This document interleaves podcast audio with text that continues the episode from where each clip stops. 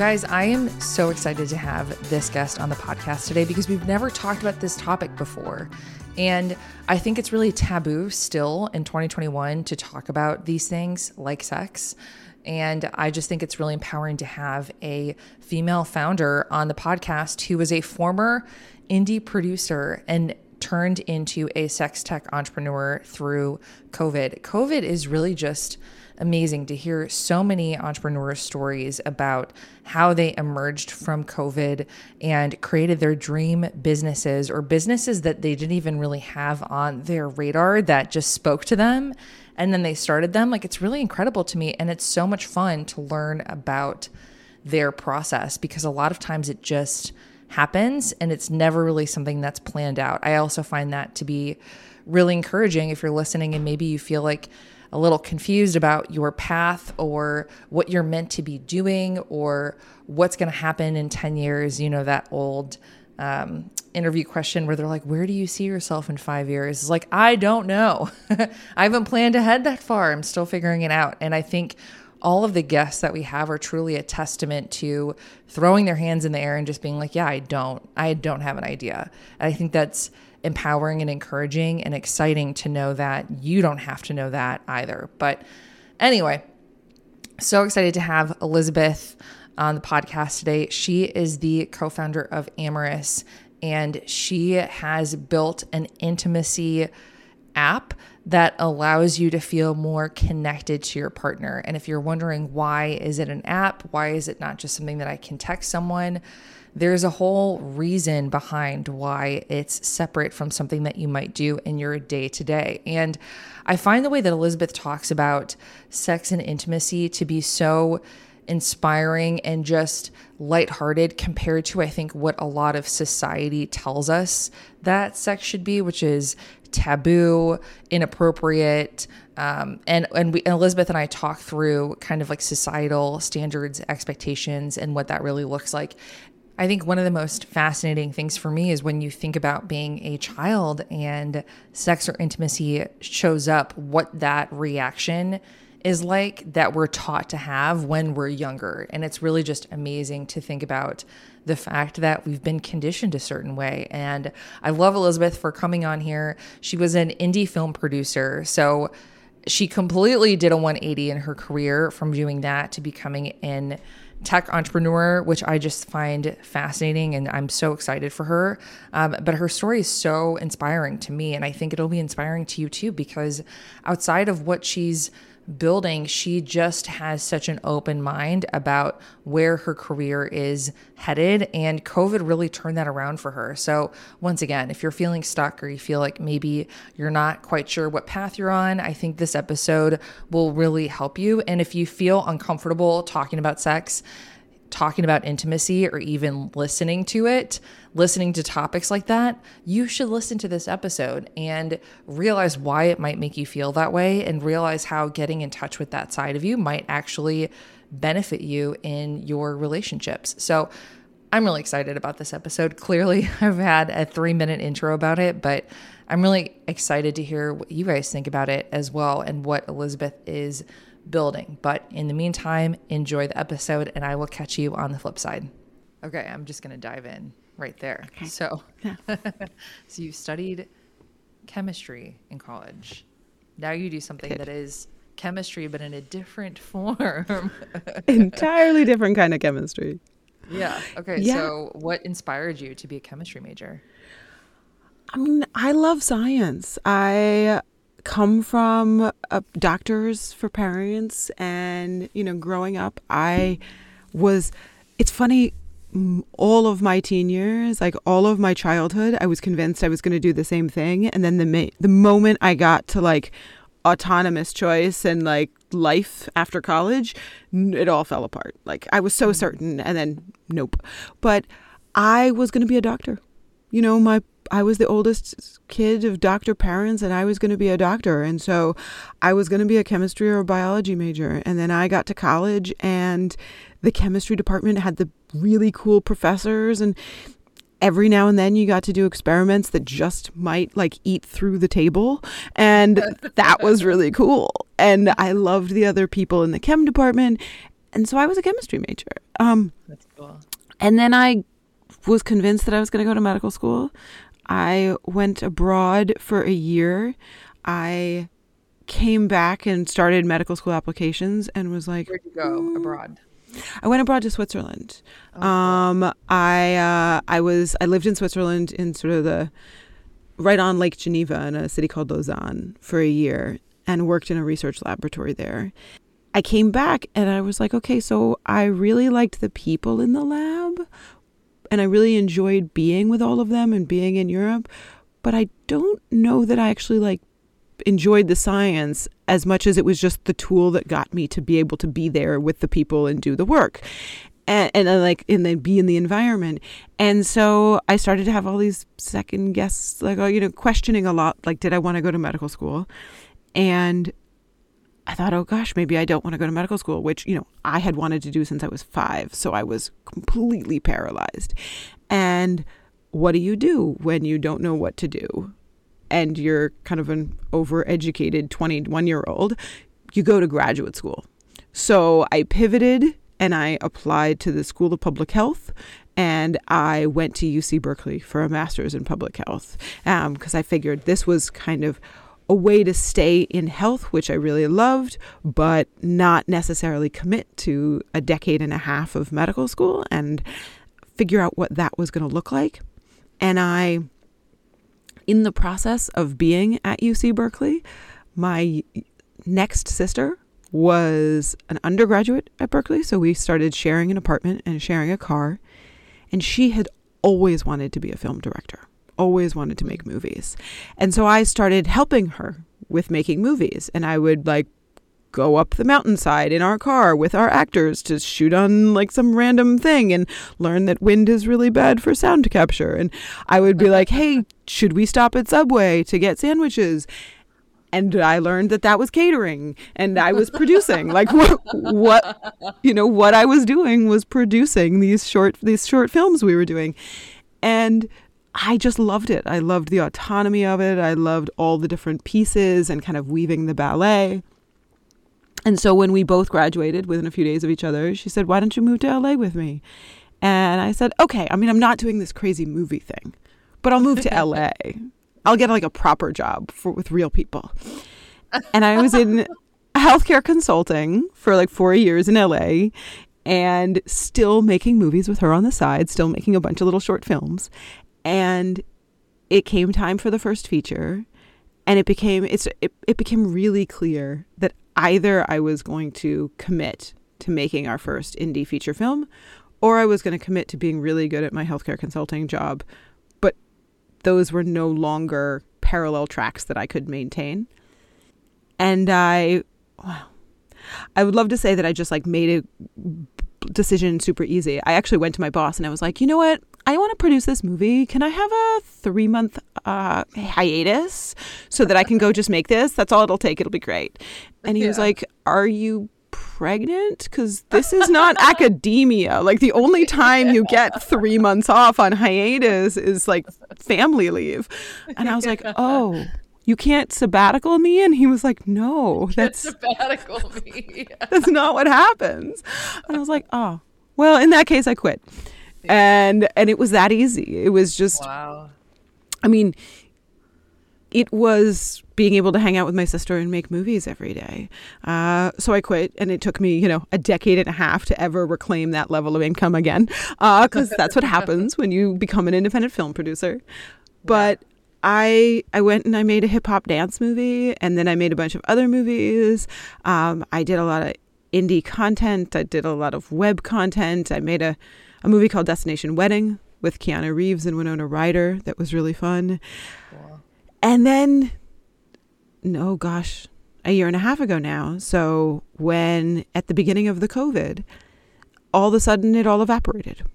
You know, it all went on a grand pause because what I'm, what I have done is be an independent feature film producer, and that is the hardest of all content to create. It is the thinnest margins and the highest risk, and it just all stopped for a couple years.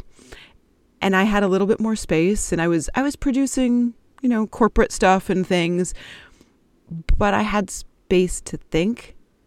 And I also start and and, and I had this really cool idea to become an app entrepreneur and uh, and to dive into intimacy. And so yeah, none of that makes any sense if you look. And if you had told me in college that, you know, I was going to be a film producer, I probably would have slapped you. I would have been so insulted.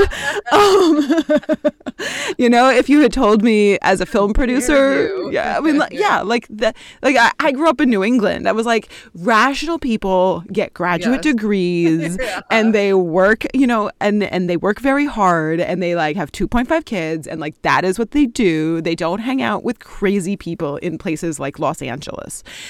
And uh, and then if you told me as a film producer that like, hey, you're going to become a sex tech entrepreneur, I would have been like, um, not sure that's my path. Yeah. Uh, yeah. Yeah, like high level, looking at your life before all these things happen, you're like, mm, "That's you got the wrong person." Honestly, yeah. like that's not actually me. What's funny though is in the in this newest iteration in this movement to be a sex tech entrepreneur, I have reached out to a whole bunch of my best friends, you know, the ones that have known me since I was 15 or 17 or 19. And I've been pitching them and talking them through and sort of getting their feedback. And I'm like, it's this crazy thing. I think I'm going to be a sex tech entrepreneur. And universally, the response has been, oh, yeah, that scans. Oh, interesting. You're on brand. And I'm like, wait, what? And they're like, this is completely on brand for you, Elizabeth. interesting. Wow. Why do you think that is? Well, I think the thing that they've pointed out is that I've always been someone who loves communication, you know, storytelling in all of its forms, whether that was just telling stories as a part at a party at 17 or telling stories professionally as a film producer or now like facilitating people tell their stories to each other. I mean, that is intimacy and conversation, is engagement in our own stories with the person we want to do that with. And then I've always, you know, my my mother is a professor of public health. She's a physician and a professor, and well, emeritus now, but specifically was reproductive health, sort of mothers and babies and international reproductive health. So I have always been the kid on the playground who someone says something about sex, and I'm like, uh, uh-uh, uh that's not actually how the biology works. You know, what it, what, what how it really works is this.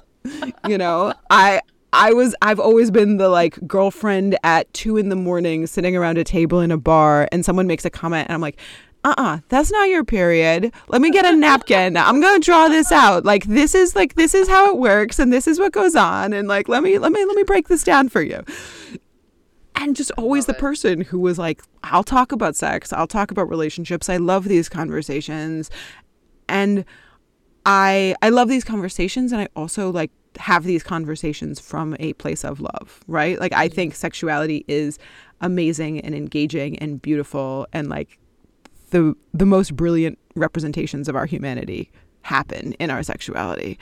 And so I think those are the threads that sort of have tied themselves together in creating an app to help everybody do that with their people. Yeah, absolutely. Let's talk about um, why talking about this feels so taboo for some people. Like, I'm sure some people are going to see this episode pop up on their feed and be like, well, I'm not listening to that. Or like there's like this level of discomfort that happens. And I think mm-hmm. I think times are getting better. I mean, the sex tech industry is massive at this point. Mm-hmm. Like it's growing so quickly. Like what yeah. would you say to people who maybe have conventionally felt like talking about sex or talking about intimacy has made them feel uncomfortable? Well, I think it's a few things, right? I think for starters, we teach really early that the one acceptable response to sexuality is disgust. Right? We teach at a playground level. Every kid learns. You know, someone comes in and talks about the thing that they saw their older brother or their older sister or like read or do or watch or and the kid who leans in and says, Really? Tell me about that they might get pointed at and called a perv or called like and go, you know, and go, ew. But the kid who leans back and says, oh, ew, ew, they're never going to get singled out, right? That is going to be like they won't be censured for that choice. And so, even without thinking about it, even without making any sort of conscious decision, we all get patterned that we should be uncomfortable with sexuality. We should be disgusted with sexuality. That is safe. That is the choice that will not open us up to anyone saying mean things about us, anyone pointing at us, anyone sort of like selecting us out for for shame, for ostracization, for all of those things. And then on top of that, we have a lot of, I mean, we have a lot of organizations and, and traditions and cultural things that say that explicitly again and again and again. Um, and then, even in addition, we never pattern the positive side, right? It's really, really hard to see what doing this well looks like. And because of that, no one ever feels confident in it. You know, one of the one of the great things about being a bit older in one's sexuality is the just confidence in experience that okay i've had a few different partners i've had a bunch of different kinds of sex over my entire life and i can feel pretty confident in where i have skills and where i don't and what i know and what i don't right it's nice to be good at things it's hard to be good at things when you never see what being good at it looks like. You mm. can't even, you know, I think about just everything we learn how to do as humans. We are mimics, we are monkeys. You know, we I walk into a grocery store in a foreign country and I'm like, I don't know how to buy this thing. Let me look around at what everyone else is doing and let me just sort of follow them. Like they they'll pattern for me. But yeah where do you see good patterns of what does sexual communication look like when it's beautiful? What does fun sexting look like and feel like? What am, you know, I think we we see some things like we see porn, although I had someone tell me the other day like I don't know why we use porn for education. You wouldn't go watch Gone in 60 Seconds and say, This is teaching me how to drive a car. like, Wait, that's so good. And I was like, that's oh hilarious. Gosh, or like yes. Fast and Furious. It's like, yeah, you know yeah, what? That, sh- that should not be teaching you how to drive cars. Porn should yeah. not be teaching you what sex and you know normally looks like. Yeah. But even in with something like porn, the 45 minutes before that is never there. And that's the part uh, where you're communicating. That's the part where, you know, and that's happening. Like I would imagine, even in a porn studio, there's that mo, you know, the the performers are sitting down and they're saying, What are you feeling like today? You know, how does your body moving? What are we going to try? What are we not going to try? You know, how do we find a rhythm that feels really good? Oh, you know, these are the things that always feel really good to me. So if you could do some of those, that would be great to make this scene really special. They're going to have that conversation. We are never going to see that conversation. Oh, that's so fascinating. What a great comparison. And so yeah. And and that's honestly that's what i wanted to build with my app was like we those conversations are so amazing and juicy and vital and confidence building and all of this. How do we help people have them when there's nowhere to go look for them? There's nowhere to sort of say oh i can judge what i'm doing against some outside like ooh this is what it looks like when it's done well. This is what i should aspire to you know? I love that let's talk about the app. So, mm. how do you use it? Who yeah. can use it? All the so, details. The app is called Amorus, A M O R U S. So, slightly misspelled to be our app name. And it's available for iOS and Android pretty much around the world. There's some territories that don't like age gated apps because it is for 17 plus, it is an adult app or 17 plus, 18 plus, whatever the local restriction is. Amorus is an activity app for sexting. What does that mean? Or an activity app for intimacy. In our modern era, like sexting is the word we use for intimacy, or the word we use for sexual communication digitally. And it's frustrating because it's the term everyone knows. But at the same time, everybody knows it as like, oh, that's teenagers doing the wrong thing in revenge porn. and I'm like, no, right. it's it's talking about sexuality it's talking about pleasure like that is what intimacy is is learning the other person and sharing who you are and sharing what makes you feel good and making you feel good together And that's Yes. brilliant and beautiful. Right. So It's so true how skewed the perspective can be sometimes Right. when you call it out like that. It's really interesting because I think for a lot of people, they still have those childhood memories. When you're saying this is just like a baseline communication, you know, um, like practice with your significant other or with your partner, you know? Yeah. And when I say activity app, I think of like, I think of, say, Calm or Headspace as like they're meditation apps, right? And they help you do the thing of mindfulness and they embed all of these best practices. So you don't have to go out and research 37 sites and 15 different teachers and all of these things to understand how to navigate a path through trying to get to mindfulness. Instead, they say, hey, we're going to put all of that in one place for you. We're going to make you better at this thing just by being here because we're going to lift up the floor. We're going to like put you on a platform that raises your skills up because you're in the place that's designed to do this well.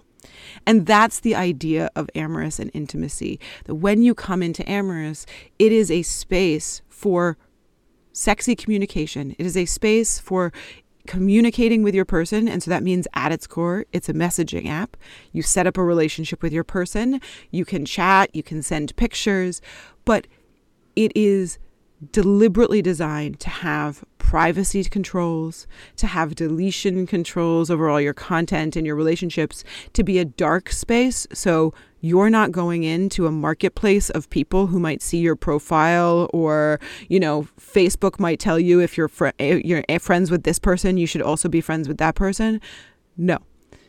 You only link to the person you explicitly invite and then you only exist in a relationship with them and they only see how you exist on Amorus as a relationship with them, right? You, they don't see your other relationships. They don't see any picture you post. You just have that stream of conversation. But conversation's just the beginning part. Like, how do we do that well? Amorus has a bunch of games, all of which are designed to help that communication and lift it up.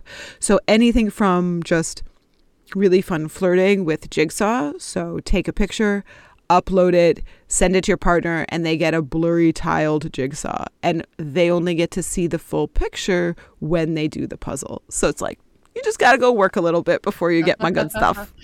That's cute. Um, there's a game called Chat Sparks, which is all about starting a new sexy conversation.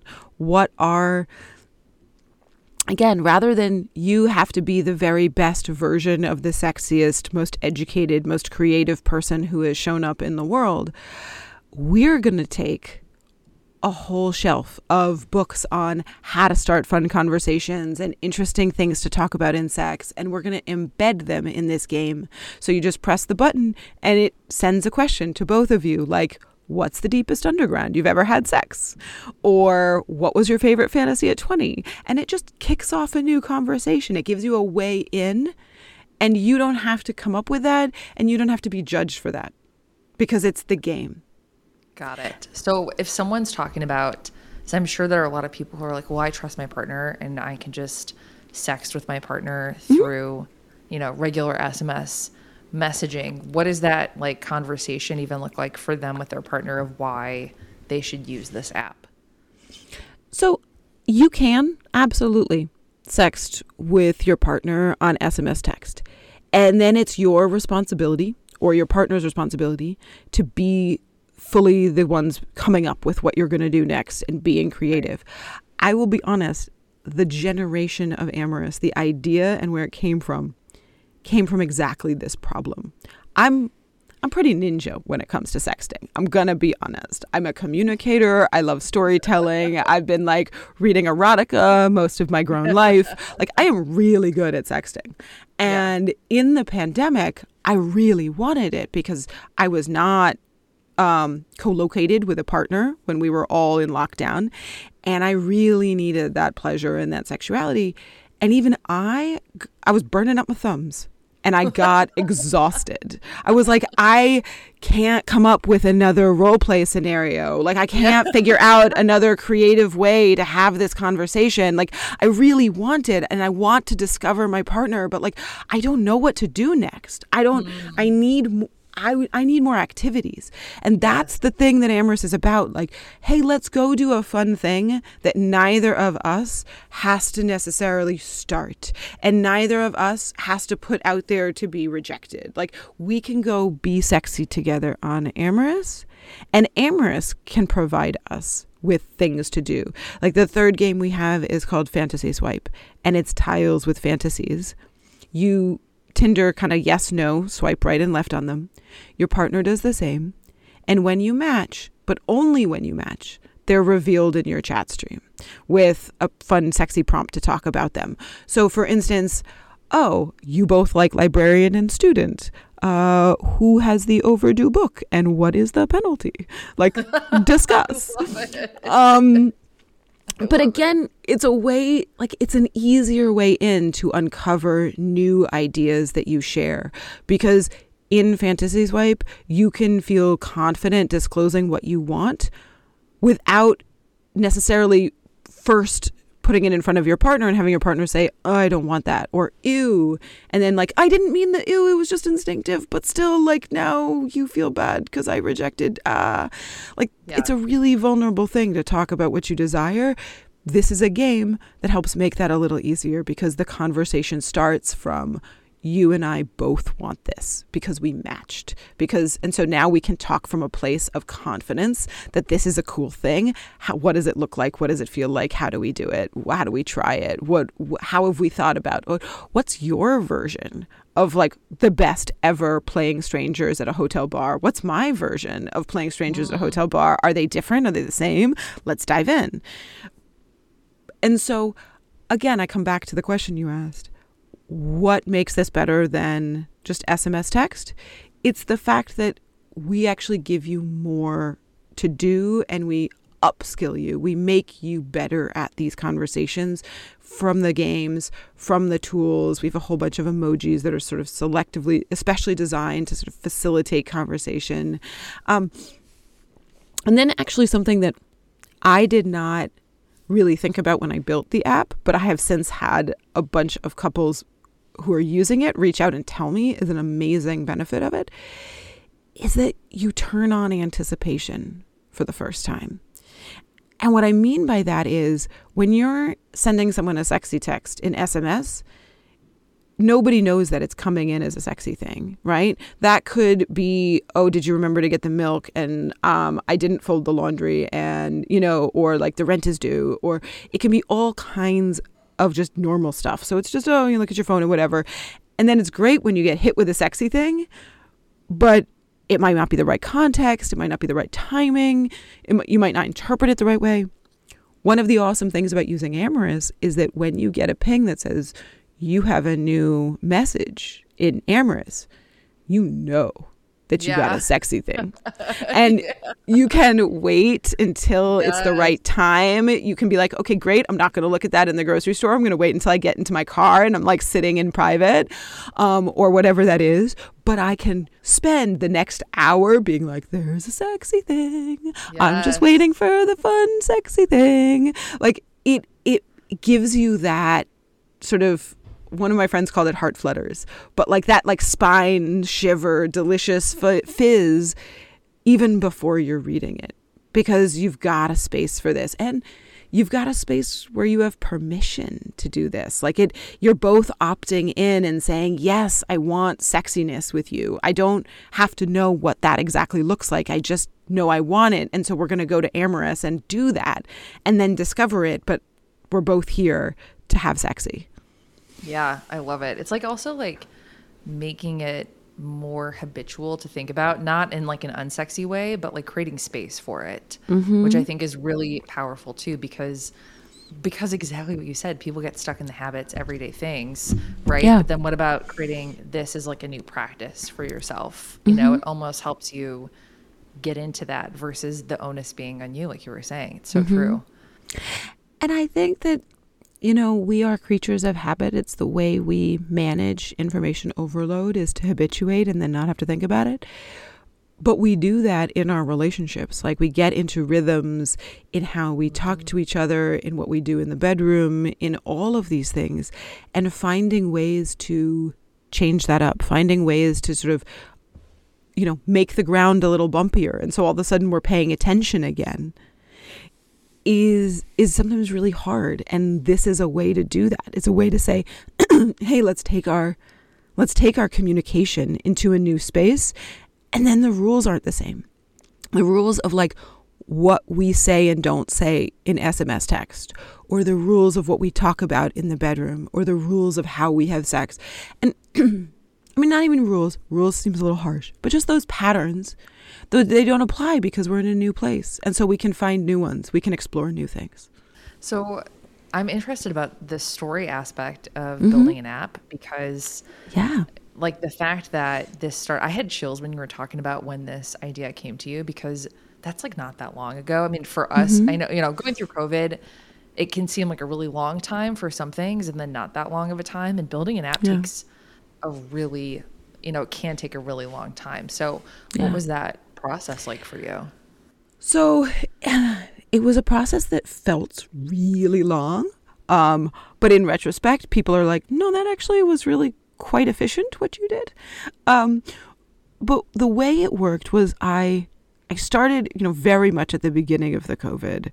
I was already having I was like I need this and why and and I really wanted help with my sexting. And honestly in the beginning I was not thinking about making a new company. I was not thinking about a new avenue for entrepreneurship. I was just thinking about a thing I wanted. I wanted help. yeah. And I went looking, figuring, oh, this is sex. Like, this is sex on the internet. It will be easy. There will be so much available. It'll be great. Yeah. And what I found was there are amazing things for sex on the internet, but so much of it is oriented around solo experience, right? You go watch porn by yourself.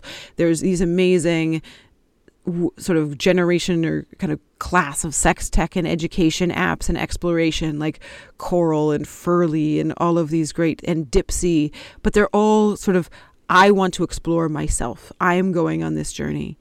And often when it came to couples, you had some things that were like okay you're in trouble and you need therapy and here how, here's how we're going to try and take couples therapy and and put it into an app setting or mm-hmm. here's how we're going to help you remember the logistics of your relationship.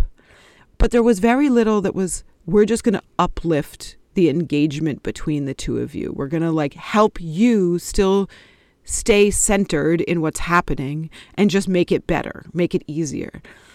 So i was super annoyed I was just really, really, really annoyed by this. Yeah. Uh, and then I was like, wait, maybe this is actually an opportunity. Maybe I have found something that I should be doing. Uh, yeah. And so I started thinking about that. And there was several months of, okay, am I fixing sexting? Am I building a game? Is this like a choose your own adventure that two couples do together? Like, like, or like two people, two partners in whatever shape do together? What is this thing that I want? And I had a friend who was a fintech entrepreneur, and he suggested, why don't you try no code? Because there's this world of platforms now that will help you code without having to learn actual coding languages. And so I spent the summer of 2020 trying to build the first version of Amorus in a no code platform, which shut up that's amazing was, by yourself yeah, yeah. it was awesome. existentially hard like, yeah. i'm really f- pretty smart and savvy person and it was so hard because the thing that they don't tell you about no code is that while you do not have to learn the language of coding you have to learn how to think like a coder you have to learn the frameworks and the structure of like how to think about information moving between pieces in you know in between your structures and data storage and tables and and that there's like a whole just like there's a whole sort of understanding how to think like a chef or understanding how to think like a marketing executive there's just a f- set of frameworks that you have to learn mm-hmm. even if you're not learning the coding language itself and that oh my gosh, I felt like a two year old learning to walk, like surrounded by people where I was like, you all are doing this. And I know what it is I want to do. I just can't yeah. make my freaking legs do the thing. Why yes. is this so hard? Yeah. Um, I finally got to a really basic prototype and showed it to a friend, and her response was, "Huh." Don't show this to anyone else ever.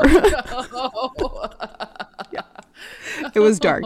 Uh, and you're probably like in a silo, right, with Mhm. COVID, just kind of like cranking through this yourself, you know? yeah. Yeah. And and I and she was like, "Look, what you're building is really cool, but what you're building is something that I could understand from wireframes. Like you don't actually need to build a prototype for me to understand what it is cuz it's a messaging app and then it's got games function on top of it and at its core that's what you have and that's pretty straightforward to understand." And she was like, "But when you're built like the thing you built works, but it's really janky and it's really ugly and nobody wants a janky ugly thing." Yeah. I was like, "Oh, all right." Like I tried Uh, so hard with no yeah. code. so But- then what happened? Like what Well- was the like thing after that? So I I all of my career I like to say the work is never wasted. Like you never know it always comes around and like the skill set is valuable. And so while I had been doing this no code, I'd also been posting in a bunch of co-founder platforms and startup platforms like I'd love I'm trying to connect with technical people, I'm trying to build an app for intimacy. Anyone who's interested, please let me know. and so I would have all these meetings and I would chat with people on Zoom and they would, you know, everything from the app agency in Los Angeles that was like, I can, we can build this for you. It's going to be like, I don't know, 225 grand, maybe 240. And I was like, that's hilarious. Uh, Yeah. no, hard pass. Yeah. Um, Heard that. to to you know the entrepreneur like the the company you know in Indonesia that was like we will build this for you with our developers and we'll have 20% of your equity or people who were just like I'm a coder and I think this is kind of interesting and in that process I met who is the person the, the two people who are now my co-founders. I met a brother sister team uh, my co-founder Val. He and his sister Anna build mobile apps and they're amazing. And I met them and I was like oh one you you have siblings. Uh, I think on you know co-founders lab or founders list. I mean it was honestly just one of these founder matching sites and platforms for meeting other people. And he was yeah, I think Val reached out and he was like, I built a swingers app once and I think intimacy is a pretty interesting space and you know, let's talk about it. And then he was like, and I work with my sister and I was like, okay, winning. Like I work with my sister, like I'm sorry. If you can get along with a sibling, like that's already I'm so opted in. And yes. I actually hired them initially to it. Uh, we had a deal to to build out the very first version of the app, and with a kind of a, I'm going to bring you on to build this, to build and design this first production version, and at the end of that. I'm going to pay X, and if I decide to ask you to just walk away, I'll pay this sort of additional bonus for that, or we'll have a conversation about what we do next. And I got to the end of that process and loved them and was like, valid, like, you know, it was not always happy. You know, that was, I think, from September until March, beginning of April, was the build on the app. Of, and it was just a really wonderful experience. And so once that was done, I was like, I want you guys to come on, you know, as as as co-founders with me and as builders of this app and and that's where we're at now. But I would say one of the things that was huge from the no code process was that I came out of it knowing exactly what I wanted to build. Right? I knew it had to be a lot more beautiful and a lot more functional, but going into that, I was still like I don't really know what it is I'm doing. Coming out of the no code, I was very clear there were four things that my app needed to do and only four. You needed to be mm. able to create a user, you needed to be able to invite a person to join you. You needed to be able to send a chat message with that to that person in a relationship, and you needed to be able to play a game with them. And if I could do those four things, then I had Amorus. Yeah. And it made the actual app build so much smoother because I could always come back to like this is the thing that we're building. If it doesn't do these four things, we don't want it. If it facilitates these four things, then maybe like how much does it facilitate? Where does it facilitate? How does it facilitate, you know? yeah. That's so um, interesting. so it was really yeah it was really useful and then we we finished the app in well we finished the apple version of the app in march and then submitted it to the App Store. And that was that was an interesting process because you know it's not easy Oh to get gosh, any I app through the App Store, especially one talking about intimacy and relationships. And then, so that was maybe a month long process to do, to go back and forth with the App Store and kind of make some changes and make some changes and resubmit and make some changes and resubmit. And then once we had done that, we then went back to the Android version and made the changes so that the two versions would be totally in sync. And then submitted that and released that on Google Play. Uh, so that happened in May. And then we had a couple of months beta where we were using it with a small group and getting some feedback and making some iterations and changes. And then we sort of officially launched, although in a in a small app you're just kind of constantly launching and relaunching and like just growing. But we did our sort of officially ish launch with a product hunt release last month in September and we keep growing since then and you know building out a blog and channel partnerships and all that good stuff. That's that's the trajectory of the app to date. Amazing. Congrats. It's so cool. And and how does Thank it you. feel now with I'm not COVID's obviously not over, right? Mhm. Around the world it's really not over. And what does your life look like now coming out of COVID, knowing that you can go back to what you used to do and that the world is opening up again, not in the same ways, but in ways that would allow you to do other things. You know, it's interesting. I I had this rather singular experience of not choosing to leave, but just having the spigot turned off. You know, I think for many entrepreneurs, they don't want the thing that's behind them, and then they leave to find the thing that's in front of them. I had a bit of a different path in that the thing that was that I was doing that I actually really loved doing just stopped. That being said, I love being a sex tech entrepreneur. Um, I'll tell you one of the funnest things I have done, although so much of it is so fun. But one of the funnest things I have done in building this app was the background interviews where I s- just spent a whole bunch of time interviewing something like 30 people with these deep dives of like, let's spend an hour and a half talking about your best sexting ever. You give me all your tips and tricks. Like what it, what, ha- why was it so great? What was it? And, and in fact, we've collected all of that into a sort of sexting and sexual communication workshop that I give occasionally with, you know, brand partners or with sexuality organizations. And I'm like, sure, let's do a sexting 101. Like, let's talk about, and I'm like, this isn't you know some of these are my skills but all of these are all like all these other people's skills and communication that we can bring together and, and teach. And i love that. I love Yeah. all of those conversations. I love bringing that to people and i love seeing the it's interesting. It's in some ways there's i think a lot of us feel like the world tells us we don't have permission to engage with intimacy. We don't have permission to engage with sexuality. And when you have a conversation with someone and you're like, this is the thing, and it's beautiful and it's amazing and it's sex positive, and this is about you and your person knowing each other and seeing each other and loving the things that you bring to the table. And isn't that an amazing thing that you want? People are like, yeah, I do. And you have a whole different perspective on what talking about sex should feel like and I want your perspective and I'm like yes this is what I want this is this is the secret sauce I want to spread to the world so Yeah. as much as uh, I love the film business like this is incredibly powerful this is the place I want to be it's just amazing And I guarantee there is going to be someone listening to this podcast episode. Their mind is going to evolve as a result of this conversation because.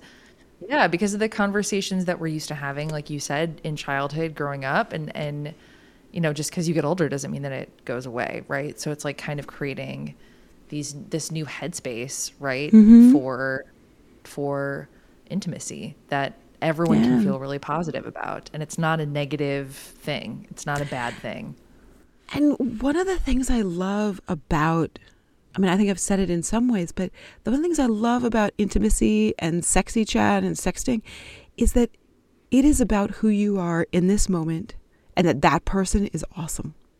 Mm-hmm. We in our society permit sexuality in these very narrow bands, but one of the places that we use it is to make you feel bad and sell you something. Right? Like sexuality is allowed in our popular culture when it is about how you are not right and we can make you right if you buy a thing or if you do a thing or if you change. But the beauty of like a sexy conversation with your partner is your is is the ability to say this is who I am and they're like that is hot as hell. I want that right now. I want the ideas in your brain. I want the things that you desire. like, I want, you know, your ideas about a hot tub cabin in the woods are amazing. and we are full of pleasure here now with us. Yes. Not the thin version or the young version or the older version or the smarter version or the less problematic version or the. It's this, it's us. And we have very few spaces that say that in our world. Oh my god, I I have chills right now. I love that. Yeah, cuz you think about like reminiscing about ways that things used to be and recreating that, but it's like what mm-hmm. if you mm-hmm. just embraced the present moment as just as glorious and wonderful as the past or the future when you think things are going to be quote unquote better, you know. Mm-hmm. Love it. There was a thing so in the within the with the background interviews and the surveys that we did in the beginning I did a survey asking people, about a thousand people, about their sexual communication with technology. And I asked if people were uncomfortable, and many of them said yes. and I asked why. And I gave about a dozen reasons, everything we could possibly think of, of why you might find sexy communication uncomfortable. Everything from like, I will be too dirty to I will not be dirty enough. You know, I, my things won't be private. And the thing that was really surprising to me and heartbreaking was that the number one selected answer was, I will be too honest. And what that says about my honest sexuality and personality and choices and desires will be fundamentally problematic to my partner is just heartbreaking. And the thing is, is that most of the time it's not true. Like most of, you know, we, we are creatures who, okay, I don't want us to be universal, but most of us, especially with our our primary partners and our and the people we love, we want them to be happy. We want to do the things that make them happy. We want to like and also it is delicious to be doing something sexy with a partner when you know they want it. Like right. that just makes it all the much more better.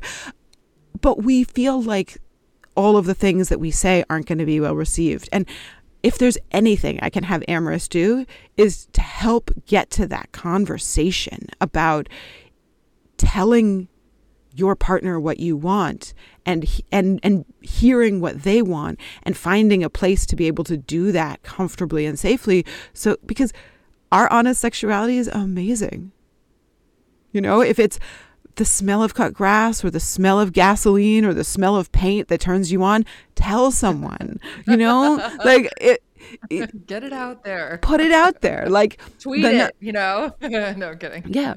No, I mean it's there's a million surveys that all will tell you the number one thing you can do to get your partner to do something you want them, like sexy wise, yeah. is to just say it.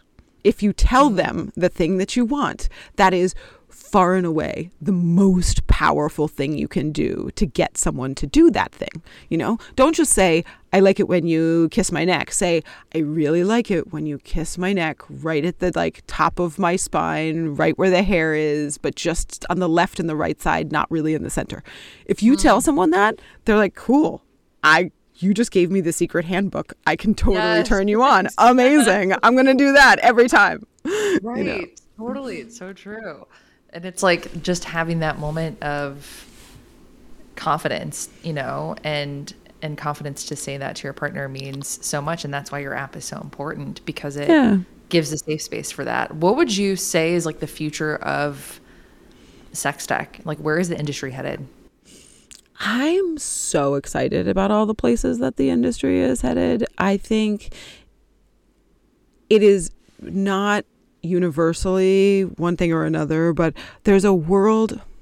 Hmm, this there's this whole rising class of sex tech entrepreneurs, many of them much farther along than me, but they're female or femme presenting or non binary, and they're really like, which is not to say, you know, men have no place here, but there's just this such an exciting group of people thinking about alternative gazes. For so long, sexuality has not only been something you don't talk about, but even when you do, it's only this one lens. And this one lens is very cis and it's very heteronormative and it's very male.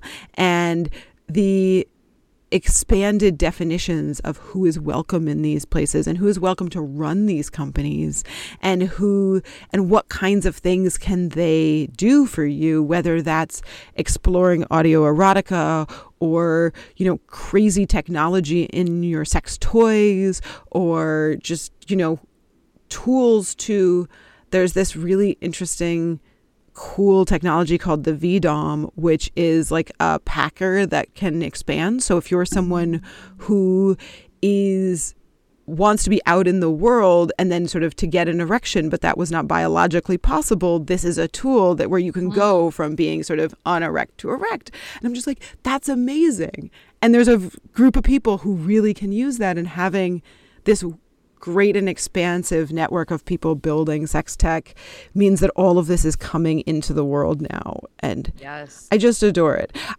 There's, I saw a statistic the other day where that said among sort of basically among the US population from about 1970 to about 2010, if you asked people to report their sexualities, about 4% of people, a steady percentage, about 4% would report as being LGBTQIA.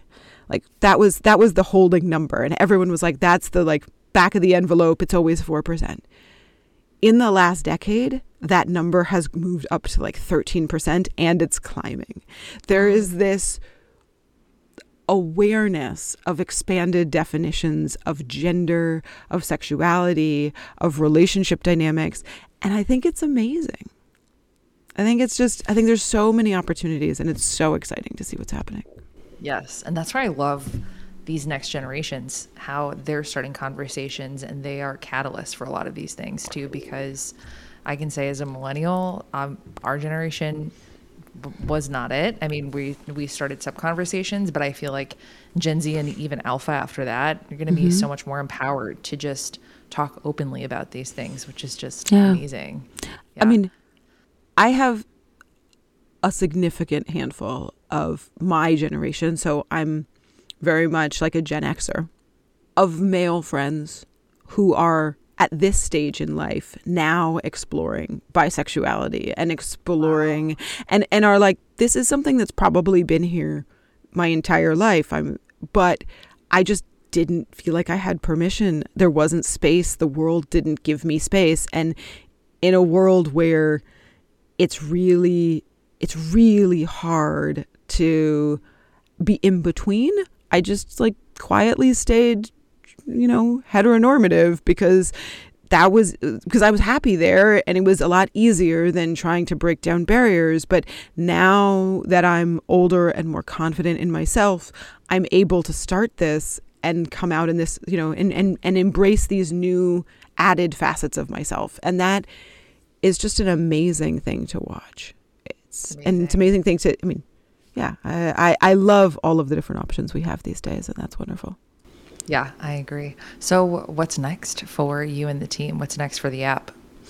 So, we are trying to put the app out in people's on people's phones. So, getting the word out and reaching out, sort of figuring out our first marketing pilots and what those strategies are. Um, we're building a blog, which is unfortunately not quite yet launched, but will be at sexteducation.com. S E X T education.com.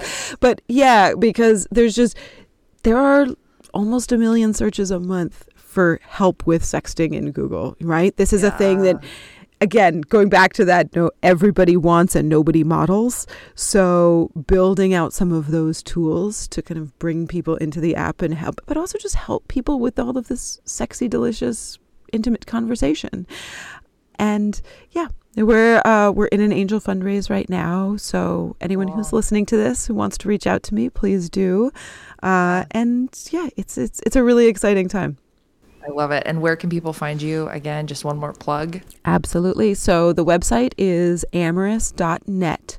A M O R U S dot net. And we are on all the socials as at Amorus App.